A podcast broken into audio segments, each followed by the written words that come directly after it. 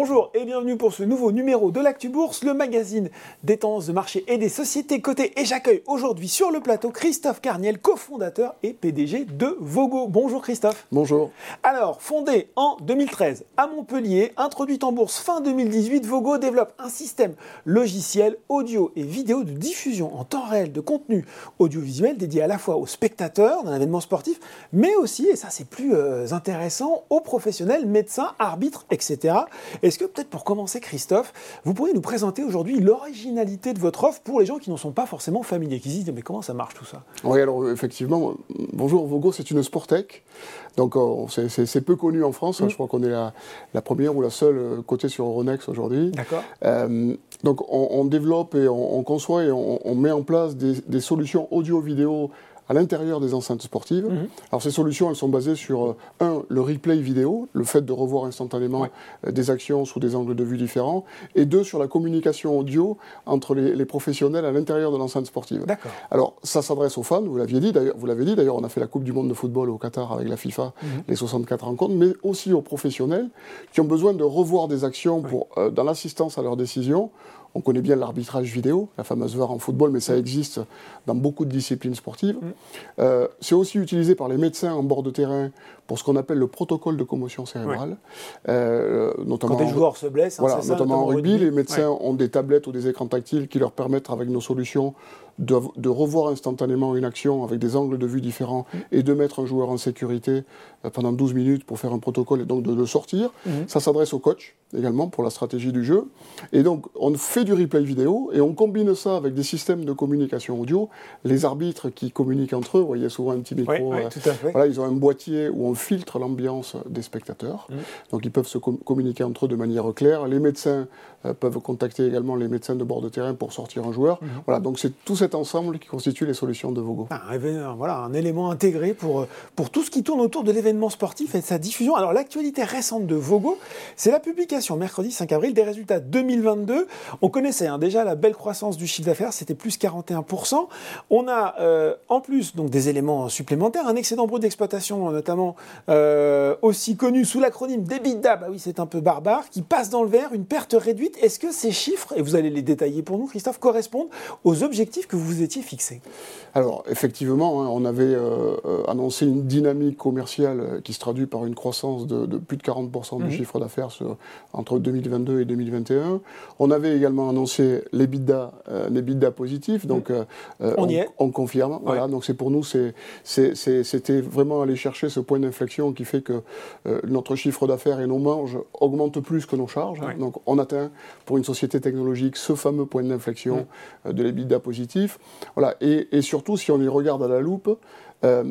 On fait 75% de notre activité à l'export et toutes les zones géographiques dans lesquelles on est présente sont en croissance. Je pense notamment aux États-Unis où on a une filiale où on fait 64% de croissance durant l'exercice 2022.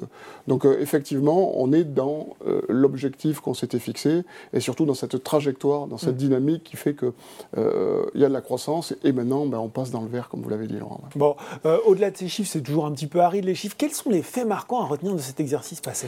Alors, cet exercice a, je pense, affirmé Vogo comme une société de l'économie du sport, une société internationale de l'économie du sport, même si on fait, je ne l'ai pas précisé, 20% de notre chiffre d'affaires dans l'industrie, en termes dans les communications audio en environnement bruité. On a été présent à la Coupe du Monde de football, c'est un peu l'événement un peu phare en événementiel sportif. Oui, on a travaillé pour la FIFA, un contrat avec la FIFA, donc ça nous a donné une visibilité très très forte.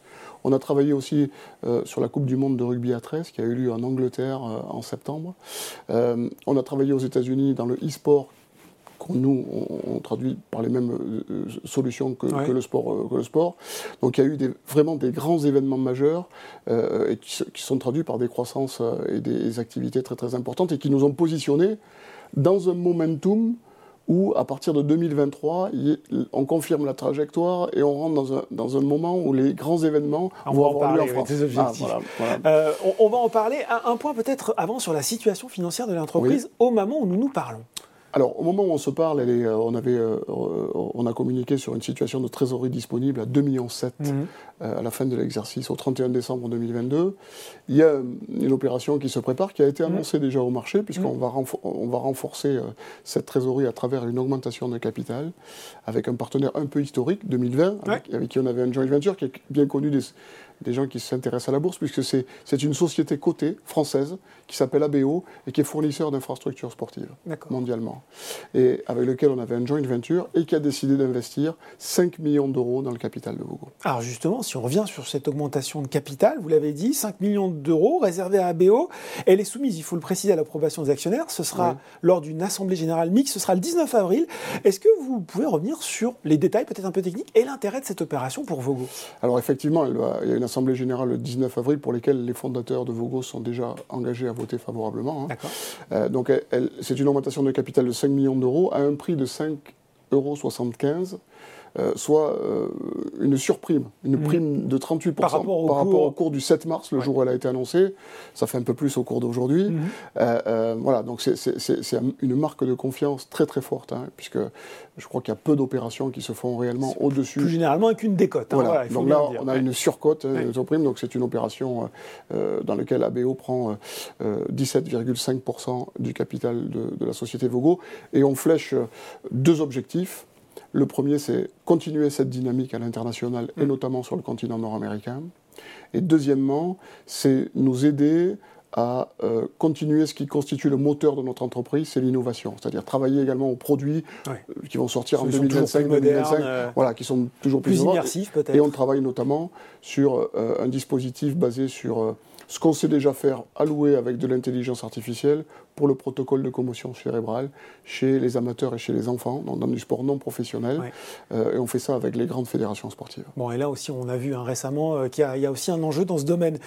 Pour finir, comment se présente justement, vous l'aviez évoqué, cette année 2023 pour Vogo ? Quels sont les axes stratégiques de développement que vous allez prioriser ? On se parle de ça au moment où il y a quand même là aussi, quelques grands événements sportifs qui se profilent, la Coupe de rugby, les JO 2024. J'imagine que ça doit être assez porteur pour votre activité. Alors en effet, on en rentre dans un cycle un peu nouveau, et on y rentre plutôt bien, avec une trésorerie renforcée, une dynamique commerciale qu'on veut poursuivre, une amélioration de nos résultats qu'on veut également poursuivre. Donc voilà, donc on y rentre avec dans un bon momentum.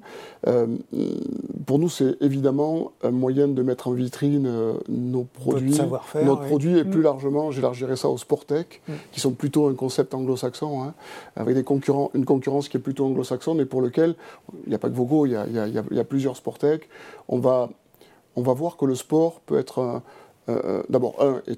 l'économie du sport se digitalise et le sport se digitalise fortement, mais est aussi un moyen d'intervenir dans l'augmentation de la performance sportive, sur tout un nombre de sujets, d'ailleurs qu'on va retrouver certainement dans notre vie de tous les jours demain. Voilà, merci beaucoup pour ces explications, Christophe. Christophe Carniel, cofondateur et PDG de Vogo, et vous connaissez maintenant le terme, la Sportec tricolore. Merci Christophe. Merci beaucoup Laurent. L'Actu Bourse, c'est fini pour aujourd'hui, mais on se retrouve très bientôt pour un nouveau numéro.